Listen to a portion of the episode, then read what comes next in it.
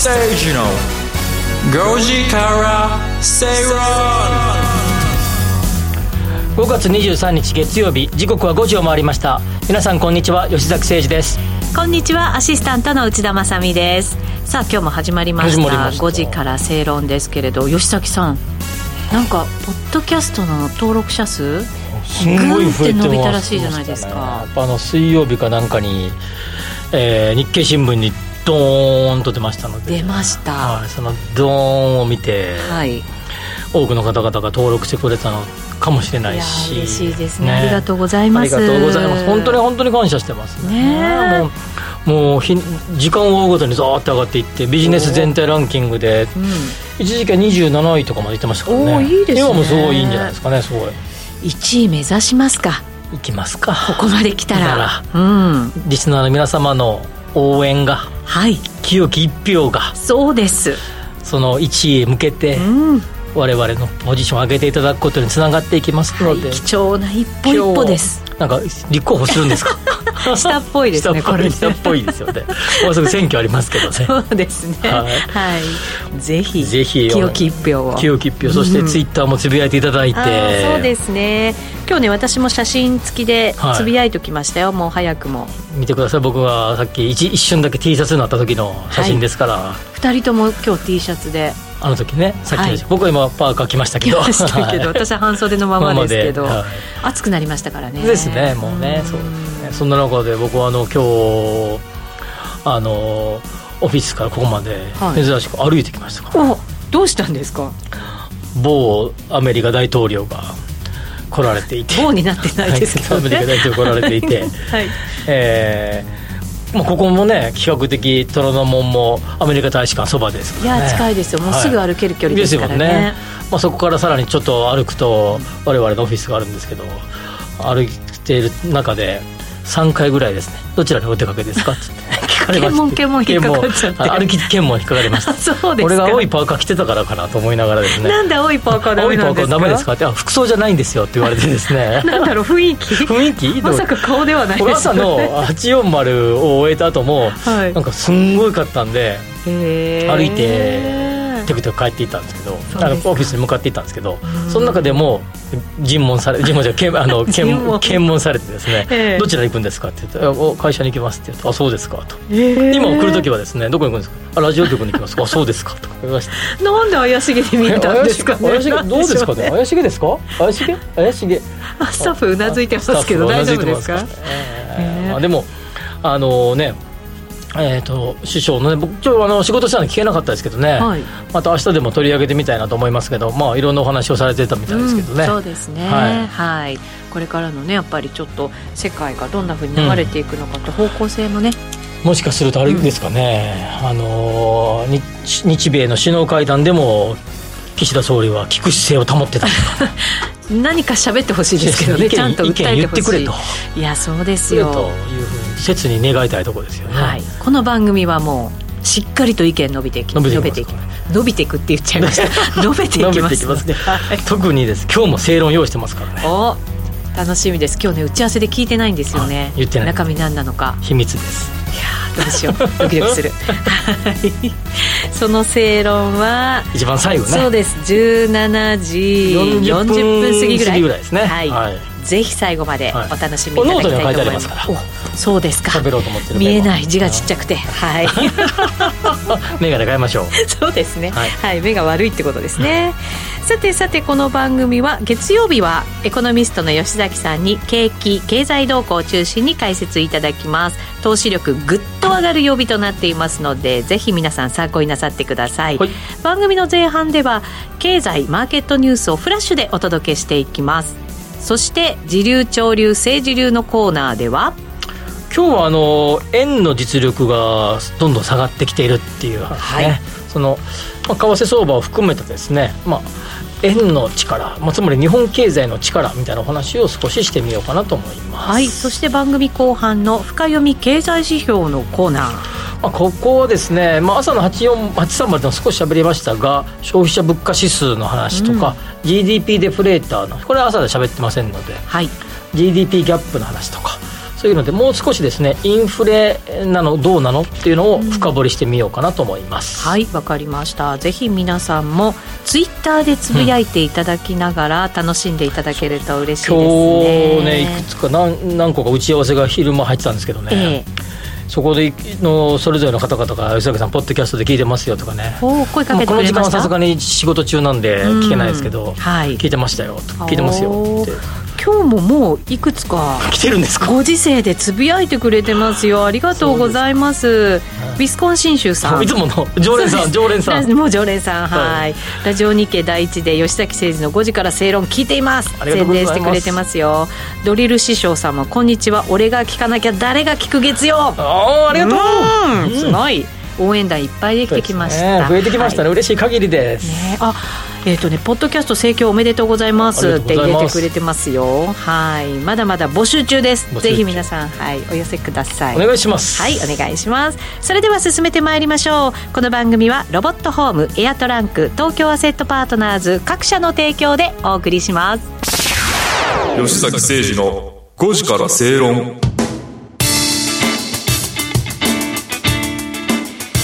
オープニング6分も喋っちゃいました。スタッフに長いよって言われそうな感じですけどね。僕は朝の830で、20分しかない番組で6分半オープニングしてたことがありますけど 大半大半オープニング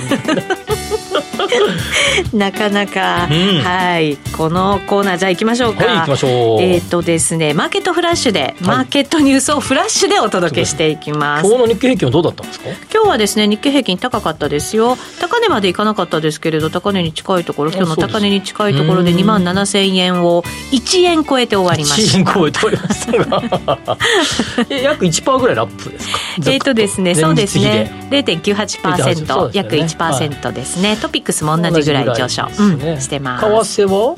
為替が現在ドル円が127円55銭から56銭、ね。まあ、最近1278円ぐらいが多いか。そうですね。若干ちょっと調整気味ですかねそうですよね。そうですね。ドル円そうですよね、まあ、はい、はい、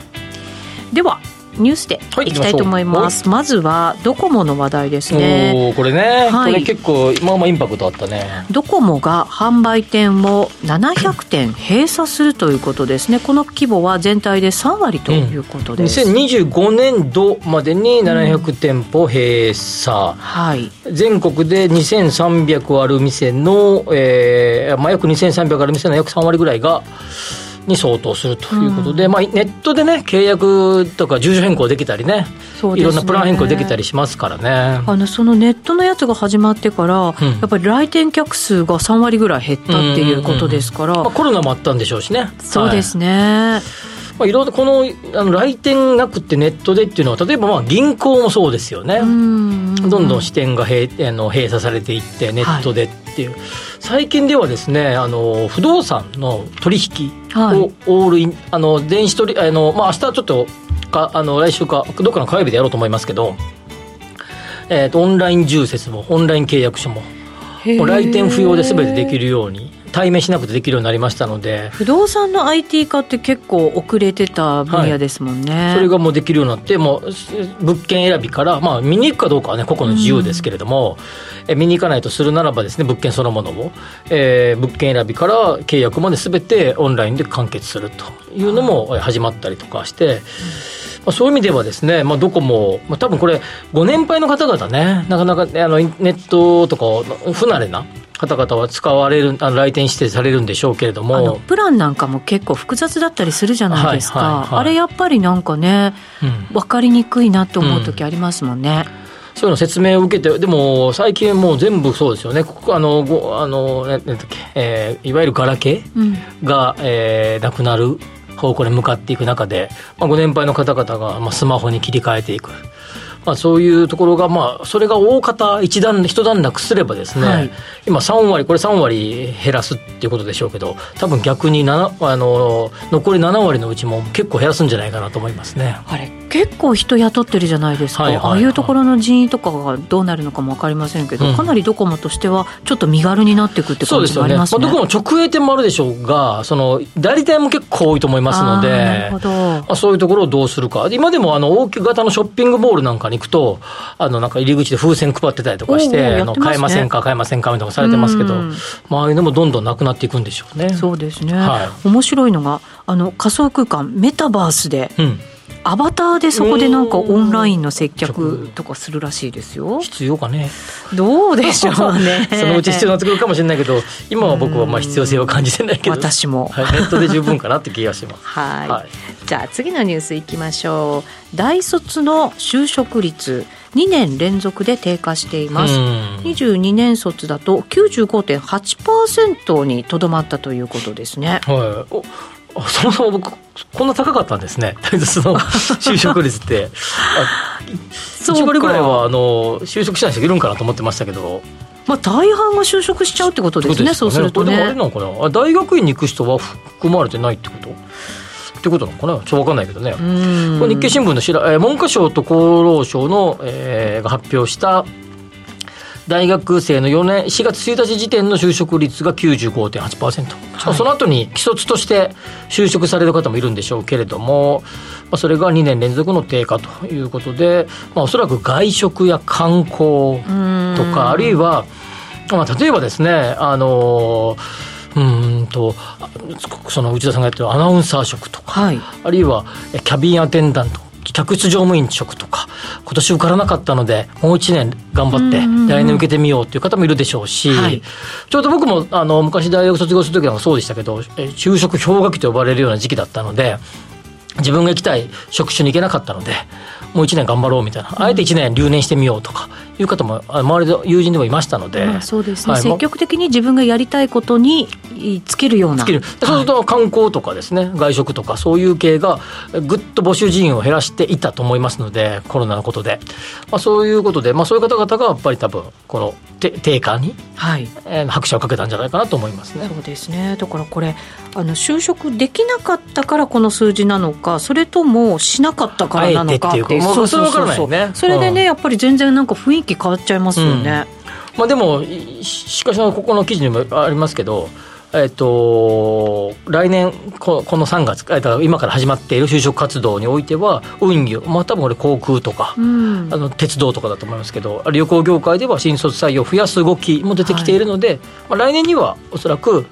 ある程度の水準まで戻るんじゃないかなと思います、ね、そうですね。増やさないと大変ですね。結構今外食なんかは人がいないから営業時間が元に戻せないとお店結構ありません？聞きますねそれね。ねそうですよね、うん、だからここからまたぐっとこうなんて間口広げていくんでしょうからね、うん、多分そうなそうなるべきですよね、うん、はい、そうだと思います、はい、さあ今ちょっと話題にも出た外食の話ですね、うん外食4年ぶりに出店が増加しているということです。すね、はい。これは日経の昨日日曜日昨日の朝刊？日そうですね。すねはい。はい、うん持ち帰りとかこうそうか郊外や持ち帰りで結構増えてきてるっていうことですか。そうするとこういい場所じゃなくて持ち帰りも考えるってことですから、まあ、家のある方向だったりとか、うん、そういうことなんですかね。あるいは出たところに新しく勢いがあるところが出店をするってことも増えたんでしょうね。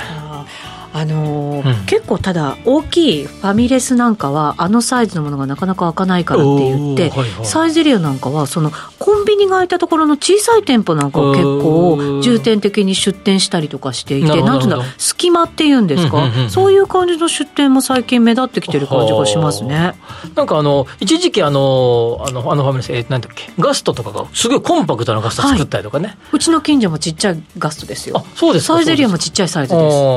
ん。コンパクトゾーンですね。コンパクトゾーンですね、はい、そう言うのか知りませんけどね、はい、そういうのがなんかこう、まあ、機敏に動けるっていうのはあるのかもしれませんね、ねはい、これからね,、ね。あとやっぱり調理スペースですよね。多分おそらくそういうところって、今の2社がどうかは分からないけどおそらくこうそのままのキッチンみたいな。セントラルキッチンね、うん、作ってあのその箱の箱っていうかな、まあ、あのあれみたいなもんですね。機内食みたいなもんですね。そうですね。温めて出すみたいな、ああいうのが増えてきてるから可能になったんじゃないかなと思いますね。そうですね。本格的にやりたいってところなかなかやっぱりそういうところじゃね難しいですね。難しいですよね。そうですね。はい。ここからどうなるのかというところですね、うん、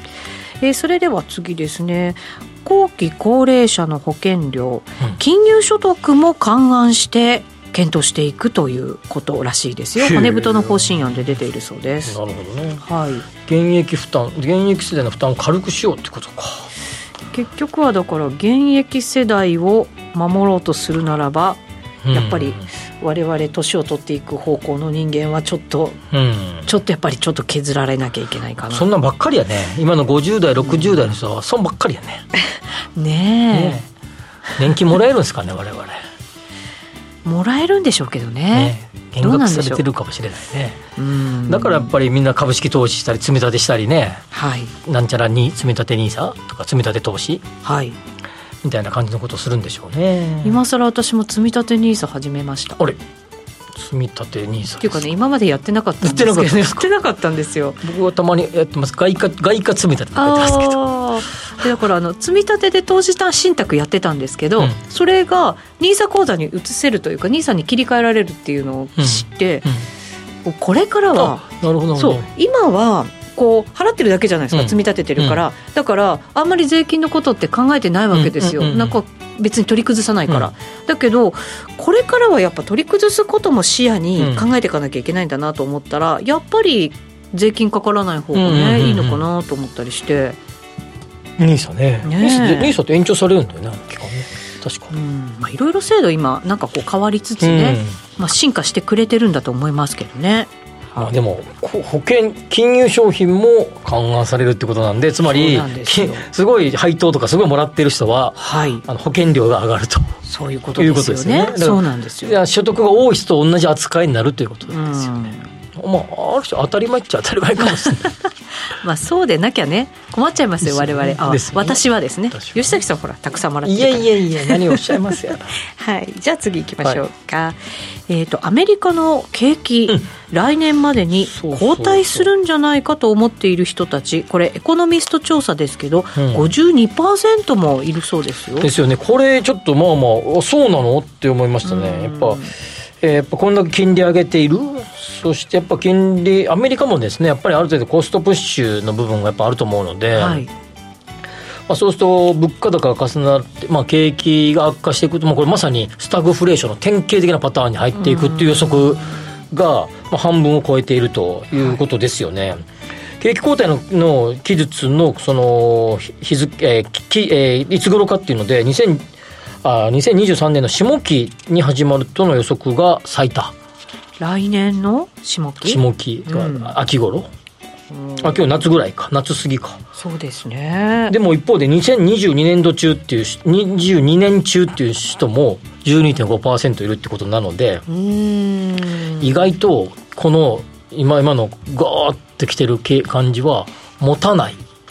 そうですね。ある程度やっぱり金融引き締めがかなり効くんじゃないかと見ていると。また効きすぎちゃうんじゃないかっていう、ね、と見ていると住宅の売販売件数とかもゴゴって急ブレーキですもんね。今ね。4月に4月分の数字5月に発表されてるアメリカの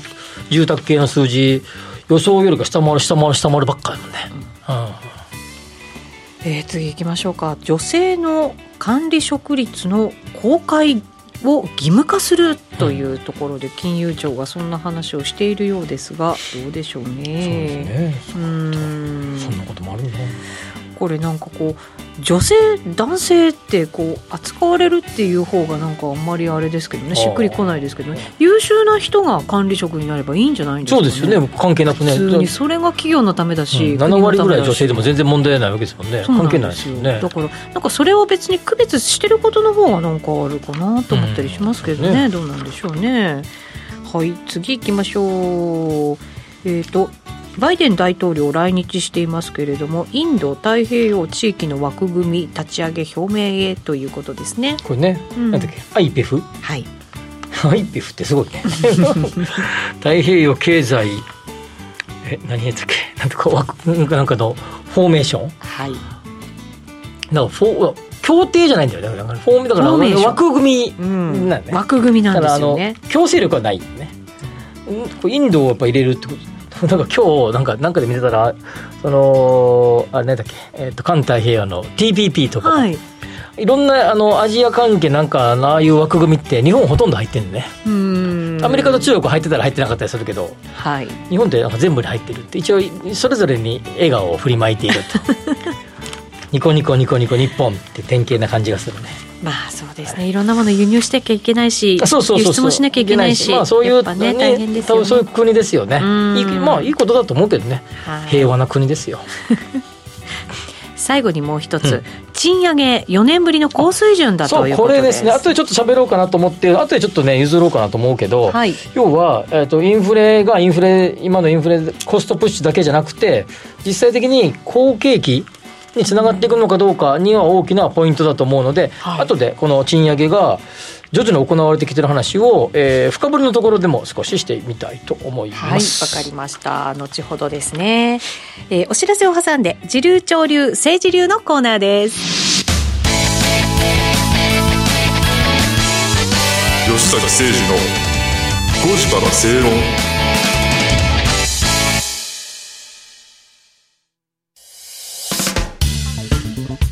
お聞きの放送は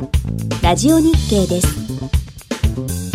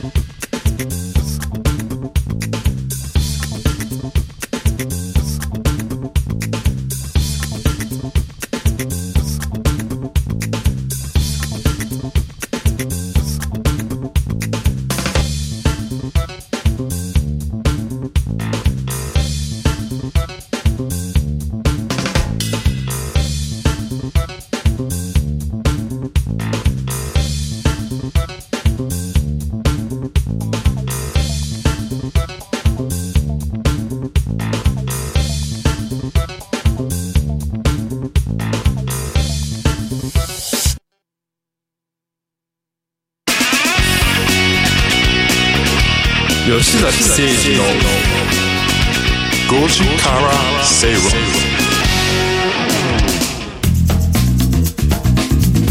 ラジオ日経では吉崎誠二の5時から正論をお送りしています。この時間、はい、いっぱい来てるんですか？そうなんですよ。紹介しましょうか？しましょう。えっ、ー、とねのぞむさんから今日は暑いのでみんな T シャツやねって来てますよ。そうやね。そうやねえっ、ー、とね私も T シャツで聞いてますってコメントもね リエコタさん入れてくれましたありがとうございます、ね、あとね構造さんいろんな枠組み作りすぎて何が何だか分からなくなりそうですね。言えてるよね。本当ニュース読むのも大変よ。ですよね。もうカタカナ文。あまず思うけど俺俺アイペフってなんかなんか言い方がなんか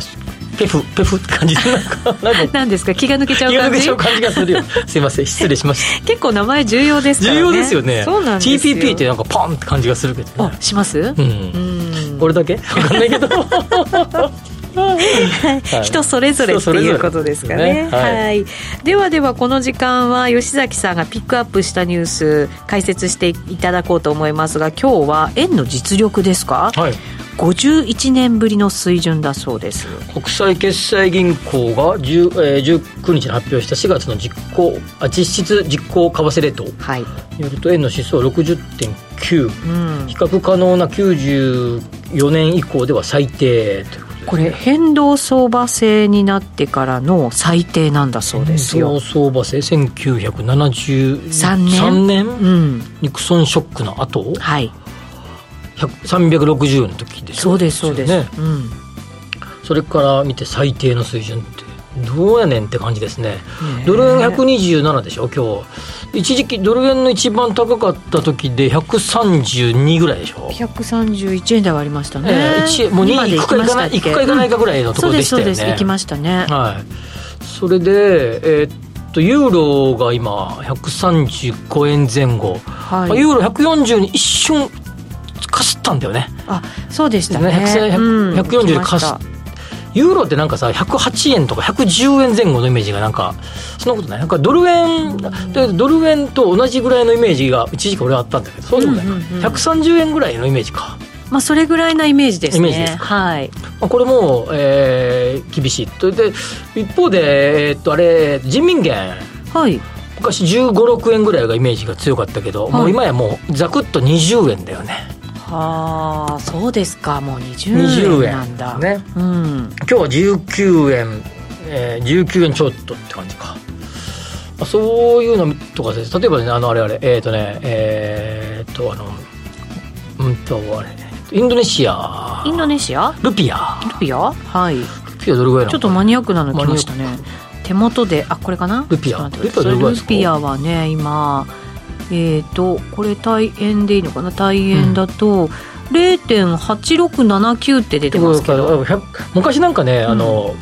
100円ぐらいの計算したんだね。086ってことはだから130ぐらいかな。だからニュージポンドが160円。はい。うん。ポンド一時期240ぐらいが135ぐらいバーって下がったんだよねそれがまた160ぐらいまで。そうか160って結構すごいですね。まあ昔僕一時期どんどんちょっとちょっと言いましたけど、うん、240円ぐらいのイメージでしたけどね、まあ、それから見たらあれですけど一時期130とか140台まで行きましたからね。そこからすると随分えー、円の力が落ちてきてるな、まあ、これやっぱりおそらくですね、まあ、あの単なる為替相場って、まあ、一番読みにくい難しいと思うんですけどどっちに触れるかっていうのは難しいと思うんだけど、はい、ただですねやっぱりこれもちろんあのその経済の強さがやっぱ一番ベースになるわけじゃないですか。国力とも言いますし、ね、国力と言うんですよね。まあ、本来、はい、あの、まあ、それぞれの、えー、昔でいう肯定部合、うん、今でいうと基準金利か、の状況によっても変わったりするけれども、本来はやっぱり国の経済力によって変わってくるっていうことで、まあ、それが変動相場制下では最低っていうことは、1970年代の前半から見ても、今一番、まあ、主要の国の中では厳しいくなってきていると。いうような状況ということですよね。まあ、もちろんなんかこう成熟化とかね、うん、この先こう少子高齢化でっていうようなこと言われますけど、うん、それでも GDP とかなんてまだまだ上位保ってるわけじゃないですか。すねはい、だからそこまでなのかなと思ったりするんですけどね。やっぱかなりイノベーションののことについては遅れている新しい、ね、改革新しいそのビジネスについて遅れているところもあるし、まあ、特に、えー、2000年代に入って現在でいう GAFA みたいなところが出てきてそそそ、まあ、当時の言い方すれば IT 企業みたいなところがもうかなりこうアメリカ企業が席巻をしてるっていう中でそうですね。日本が決定的にそこの部分には遅れているし。あのコロナで日本の IT 化がこんなに進んでなかったかって結構ね、うん、突きつけられた感はありますよね、ね、ただ一方で実行レートは3月比で6.7%下落ってことなんでやっぱりこれ先ほど言った、えーとえーと、為替のあ要するにあの、えーと金利ですね、はい、日本の政策金利と欧米各国の政策金利の違いあるいはその他の国での政策金利は違いっていうのはやっぱり大きく影響してるとは思うんだけれども、えー、でもやっぱりちょっと厳しい状態に円円があるなっていうことですよ。そうですね。結構投機マネーなんかもね入ってきたのかもしれませんけどね。あまあそうですよね、えー、うん。まあ、103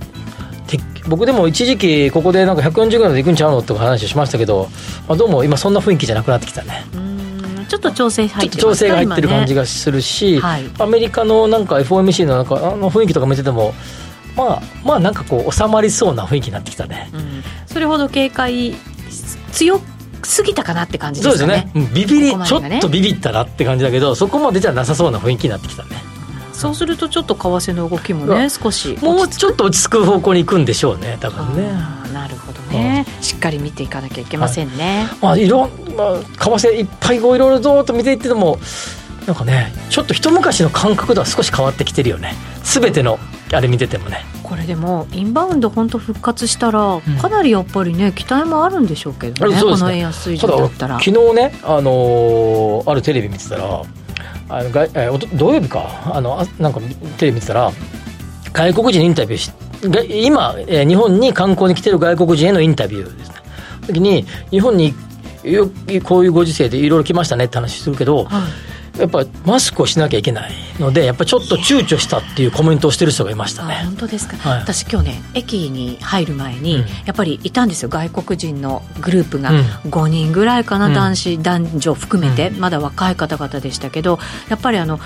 一生懸命あの iPhone で道を探してるみたいな感じだったんですけど、やっぱマスクしたままでその話し合ってるの結構きつそうで今日気温も高かったじゃないですか。だからみんなやっぱり顎マスクにしてるんですけど、歩き出す時にやっぱり周りキョロキョロっと見てマスクパッと上げたりとかしてましたから外国人の方々はやっぱちょっとね、まあ、動きにくいんでしょうね。ね、あちらではしてないのでね、基本的に外出時はね。そうね、そうするとマスクしなきゃいけないんだったら日本行くのやめようかみたいな雰囲気が流れれば、インバウンドのの観光の数に影響を与えるかもしれないので、もうちょっとですね、ちょっとあの警戒が、あるいはあるいは同調圧力に対する、まあ、周りの目に対する警戒が緩めていかないと、もうちょっと冷静になって、現状を見た方がいいのかもしれないですね。はい、そうですね、はい、なかなかやっぱりこう始めたことがやめられないっていうね、まあ、それは日本人気質ですけどね。そうですね、それも大事なことなんですけどね。ね、はい。まあ、それバランスですよね、ちょっと行き過ぎてる感があるんじゃないかなと思います、ね、そうですね。先週実は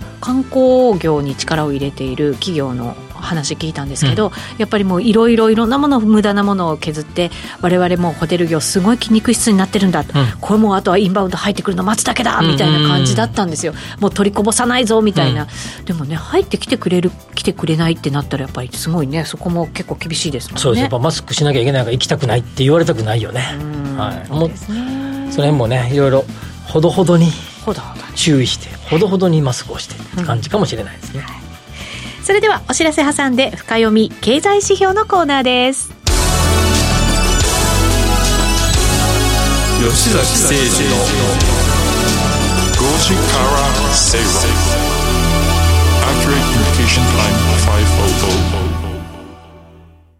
最近子供も大きくなってきたから、いつの間にか荷物が増えて家が狭くなってるんだよな。物が増えると使いたいものがすぐに見つからなくて、イライラすることも増えてきた。でも、広い家に簡単に引っ越すこともできないし。それなら、宅配型トランクルームのエアトランクを使ってみたらどう？エアトランク？エアトランクは、最近話題の宅配型トランクルームで、玄関先まで専任スタッフが荷物の出し入れをしてくれるから、重たい荷物も自分で運ぶ必要がないの。洋服やスーツケースのような段ボールに入らないものは段ボールに入れなくてもそのまま預けられるから、時間がない人にもぴったりよ。玄関まで来てくれるなら、車がなくても使いやすいね。段ボールに入れなくても預けられるってすごい。しかも、一都三県と大阪府、愛知県の対象エリアなら、配送の費用は無料だから、気軽に出し入れができるのよ。宅配型なのに出し入れの送料がかからないんだ。でも、手続きや管理がめんどくさそうだな。エアトランクなら、預けた荷物はすべて写真撮影して記録してくれるから、スマホですぐに確認できるし、手続きはスマホやパソコンから申し込んで、あとは集荷日を待つだけで OK。わからないことがあるときは、フリーダイヤルに連絡すれば、丁寧に登録方法や質問に答えてくれるから心配ないよ。どんな倉庫で荷物を保管するかも気になるんだけど。エアトランクの倉庫は、温度、湿度を徹底管理した倉庫で保管しているの。もちろんセキュリティや防災対策もしっかりしているから、衣替えした大切な洋服や季節の家電なども預けられるわ。そんなにこだわった環境なんだ。さらにエアトランクはオプションサービスも充実。衣類のクリーニングはもちろん、預けている荷物を全国どこにでも送ってくれる発送代行サービスや、預けていていらなくなった荷物を代わりに処分してくれる処分代行サービスまであるから、まるでコンシェルジュがついている感覚なの。エアトランクに預けておけば、場所だけじゃなくて、時間も有効活用できちゃうのよ。これなら、荷物が増えても家の収納を圧迫せずに快適な暮らしができそうだね。今までのトランクルームのイメージと全然違って、とても便利に使えそう。今すぐ使ってみたくなってきたな。部屋がすっきりすると探し物が減ったり、片付かないストレスも減って心にも余裕ができるわ。快適でゆとりある暮らしを手に入れたいなら、エアトランク。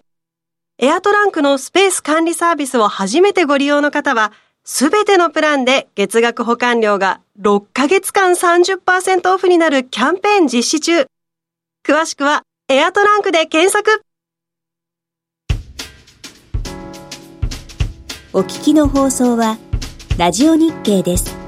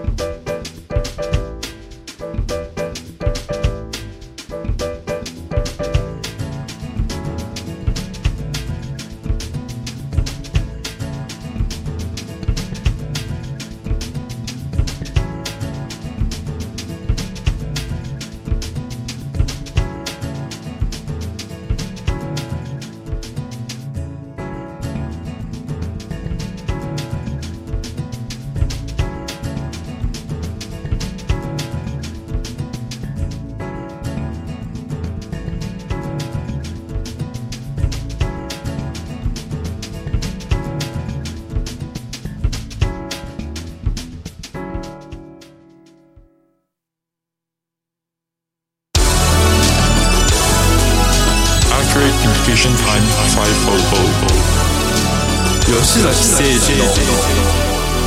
5時から正論さて、ここからの時間は、深読み経済指標のコーナーです。今日は消費者物価2.1%上昇ということで、この話題について取り上げていきましょう。そうですね。これ、まあ、いろんなところでいろんな方がコメントしてると思うんですけど、はい。えー、ちょっとここでは違う目線でも喋ってみようかなと。はい。あの4月の消費者物価指数は、えー、総務省が20日に発表しましたが2020年を100として、うん、えー、総合指数が101.4前年同月比では2.1%の上昇ということで、はい、まあ、日銀が掲げていた2%の目標をクリアと。うんいうふうになっていますが、はい、まあ、言うまでもなく、えー、ここ最近の資源高円安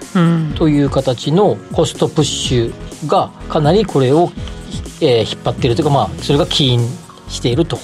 いうことですよね。上げざるを得ないって感じですもんね。そうですよね。えー、それで、えー、まあ前年同月を上回ったのは8か月連続っていうことなんで、まあ、かなり長期的長期的というか、まあ、そこそこの期間上がり続けているということで、はい、消費税が上がった時はポンと上がったりしてましたけど、まあ、そういうのを除けばですね、えー、13年7か月ぶりの上が上げ水準ということになりました、ね、あの FRB も最初はインフレ一時的みたいなね見方してまして、うん、日銀もまだねそんな長く続かないんじゃないのっていう見方してますけど、ね、そうですよね、えー、えー、っとまあ、さっき FRB のやつで言うと、そうやって最初言ってたけど、けど結果的には、うん、まあ、かなりインフレになり、金利を上げて、今こう、ブレーキをかけようとしていると。しかも急ブレーキ急ブレーキ、まあ、結構それがここに来て、はい、なんとなくいろんな数字にブレーキ感が出てきているということで、まあ、効きすぎちゃうのっていうふうな見方もあったりするけれども、はい、まあ、まだ効き始めた。というような状況ということですよね。うん、はいそれで、えー まあ、当然黒田さっきの黒田総裁の話でいくと、まあ、資源価格が上昇がずっと続くとは思えないので、まあ、そういう意味でエネルギー価格増によるインフレ的な物価上昇は、まあ、実際に長く続く形はないということで、まあ、政策金利を上げる予定にはございませんというような、まあ、ご発言なわけですよね。はい。でこれまあやっぱり他の数字を見たらどうなのかっていうことで IMF が4月の末の時点でえー、GDP デフレーターの22年分の GDP デフレーターを、はい、4月に予測をしている数字があって101.33、うんまあ、GDP デフレーターなんで、えー、名目割る実質の GDP ですよね、はい、割り算ということですので、まあ、名目と、えー、の GDP と実質の GDP のえー、割り算の GDP デフレーターはアメリカって結構このインフレの数字で結構ピタッとこう合う感じ、まあ、コロナ前までのあのデータをずっと長期的なデータを見ると合う感じ。だけど日本は若干遅れる感じで日本はちょっとだけ計算方法方法が違うので少し遅れるってことはあるんだけれどももしもこれ遅れるとするとですよ、えーえー101.33っていうことですから、まあ、つまり今回101.4、まあ、こんなもんってことですよね、はい、あの先ほど言った総合指数101.4なので、まあ、そんなもんっていうことなので、まあ、多分 IMF の予測、まあ、現時点での予測が、まあ、こんな感じが22年は続くんじゃないか。っていう予測ですよね。だらだらだらだら。まあ、だらで、まあ2、2%ぐらい、ぐらい、22年は、そんなに失速しない、失速という言い方おかしいかな。別に、あの、好調なわけじゃないから、あの、今ぐらいの物価上昇が続いていくっていう予測ですよね。そうすると急激にここから上がるわけでもなく下がるわけでもなくまあ、こんなもんが続くんじゃないかっていうことですよね、ただ一方で23年の予測はえー、エコノミストとかの予測あ今回2.1%予測っていろんななんかいろんな人のエコノミストとバーって出してますけど大体2.1%でほぼほぼぴったりぐらいの数字が多かったですよ、ね、正解。正解。まあ2.5とか言ってる人いたけど、はい、あの特部のやつが、えっと、今週末そうなんです。今週ですね発表されて大体2%超えの予想になってますけど、ね、前回が1.8の予測に対して1.9でした。でした、はい。まあ、今回は2%超えるんじゃないかっていうことで、まあ、多分もう 2%, 2ちょっといくかもみたいな感じの予測になるんじゃないかな落ち着くんじゃないかなと思いますけどね。でじゃあ違う観点から見ると一つが GDP ギャップですよ、うん、これ需給需要と供給のバランスですが、はい。えー、と2020あ2020年の第2クォーター第2四半期から、はい、2021年の第、ね、年度末ですね、うん、ちょちょっと前まで年度末までの数字を見るとずっとマイナスなんですよね。つまり需要が追いついてないっていうこと。ないっていうことですよね21年第4クォーターは、えー、マイナス1.55%ですからマイナスなんですねまあ、こういうのを見ても明らかにコストプッシュ型の物価上昇ってあることは、まあ、まあまあ明白な感じですよね。ね我々がこう 欲しがっているわけじゃなくてね。そうですね。はい。うん、結局ね、まあ、しょうがなく上がってきていると。要は、えー、経済学でいう DS 曲線ですね、うん、D と S の曲線の交わる交点がプライス価格なわけだけど、はい、D が右上に上がっていくから交点が右上に上がっていくそれによって、えー、価格上がっていくっていうのが、まあ、本来の意味での物価上昇なわけなんだけど、まあ、あの供給が一定とするならばですね動かないとするならば。そういう状況じゃなくて需要需要がそれほど戻ってきてない、えーと、プラスになってないのにまあ、上げざるを得なくなって上げている、まあ、それは企業物価指数がプラス10%とかその前も9%だとかいう数字が続いてきているので、まあ、企業とすれば上げざるを得なくて上げているというような状況だと思いますね。なるほど。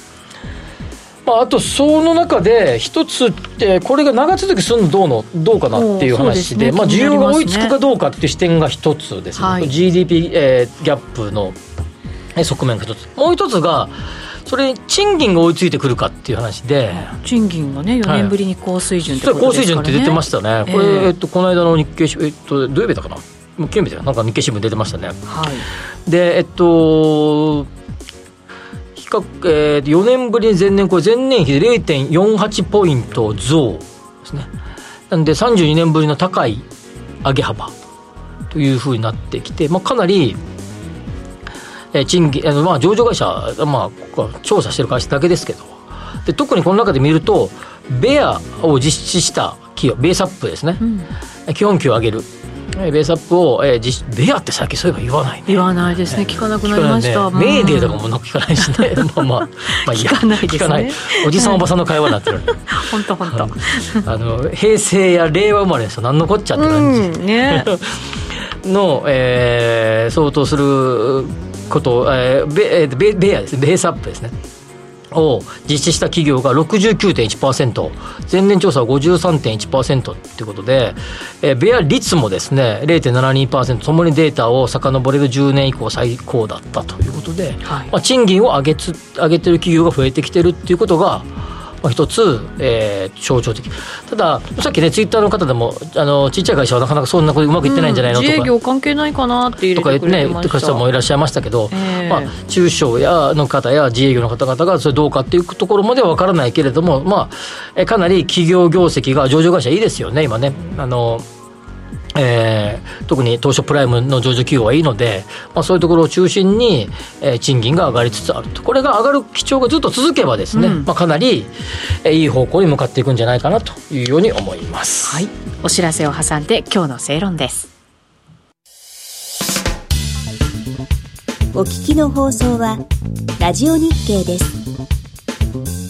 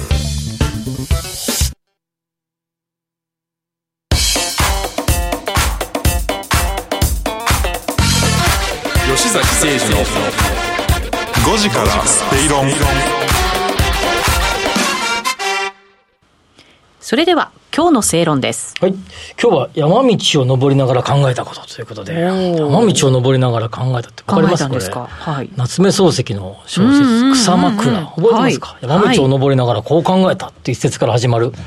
有名ですよね、この冒頭。はい、そうですね。死に働けば角が立つ。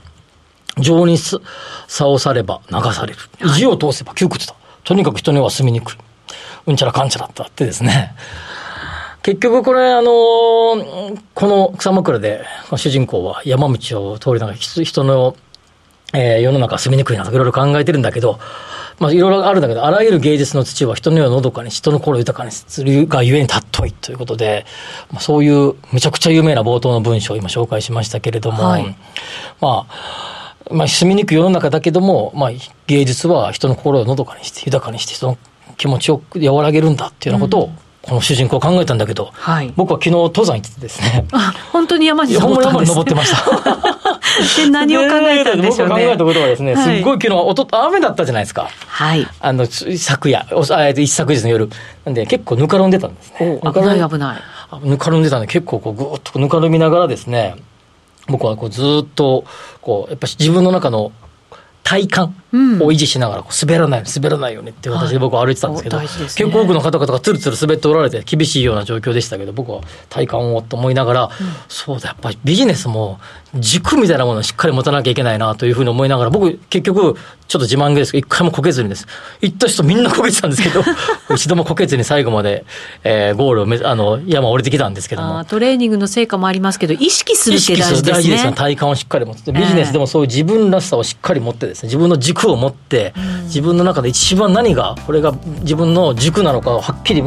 していこうべきだなと思いながら、だから俺はつるっていかないぞと 思いながら、昨日山をですね、登って下りしていたんですけど、その中でとにかく強さ、はい、長所、っていうの何かなとかですね欠点ばっかり目を向けるんじゃなくて長所で目を向けて自分の強さは何なのかっていうものに目を向けてですね、うん、ビジネスをしていこういくべきかなと思いながら僕は山を登りながら考えていたわけで。結構悪い方にね目って行きがちですけど、はい、いい方に、ね、いい方に目を向けていく方が多分、えー、毎日日々が幸せ。こう人の世の中は住みにくいと草枕では出てきますけど、はい、住みよい自分のビジネスが楽しくなるためには自分の良さを追求していく方がいいんじゃないかな。そんなふうに僕僕は山を登りながら考えた次第でございます最近なんか朝起きてため息ついちゃうこと結構あるんですけど。良いところを見よう自分の。そうです、ね、悪いところ僕もいっぱいあります。みんな。苦手なこともいっぱいあるけどいいところに目を向けてい。く、ビジネスの方が楽しいんじゃないかな。あるいは毎日が楽しいんじゃないかなと。そうですね、ね、前向きに、ね、前向きただちょっと飲み過ぎた時は あ飲み過ぎてやってしもたっていう あの後悔はありますけれども。そうです、ね。まあ、それは仕方がないかなと。でも気の持ちようってありますからね。ありますね。はい。わ、かりました。明日の朝ため息つかないぞ。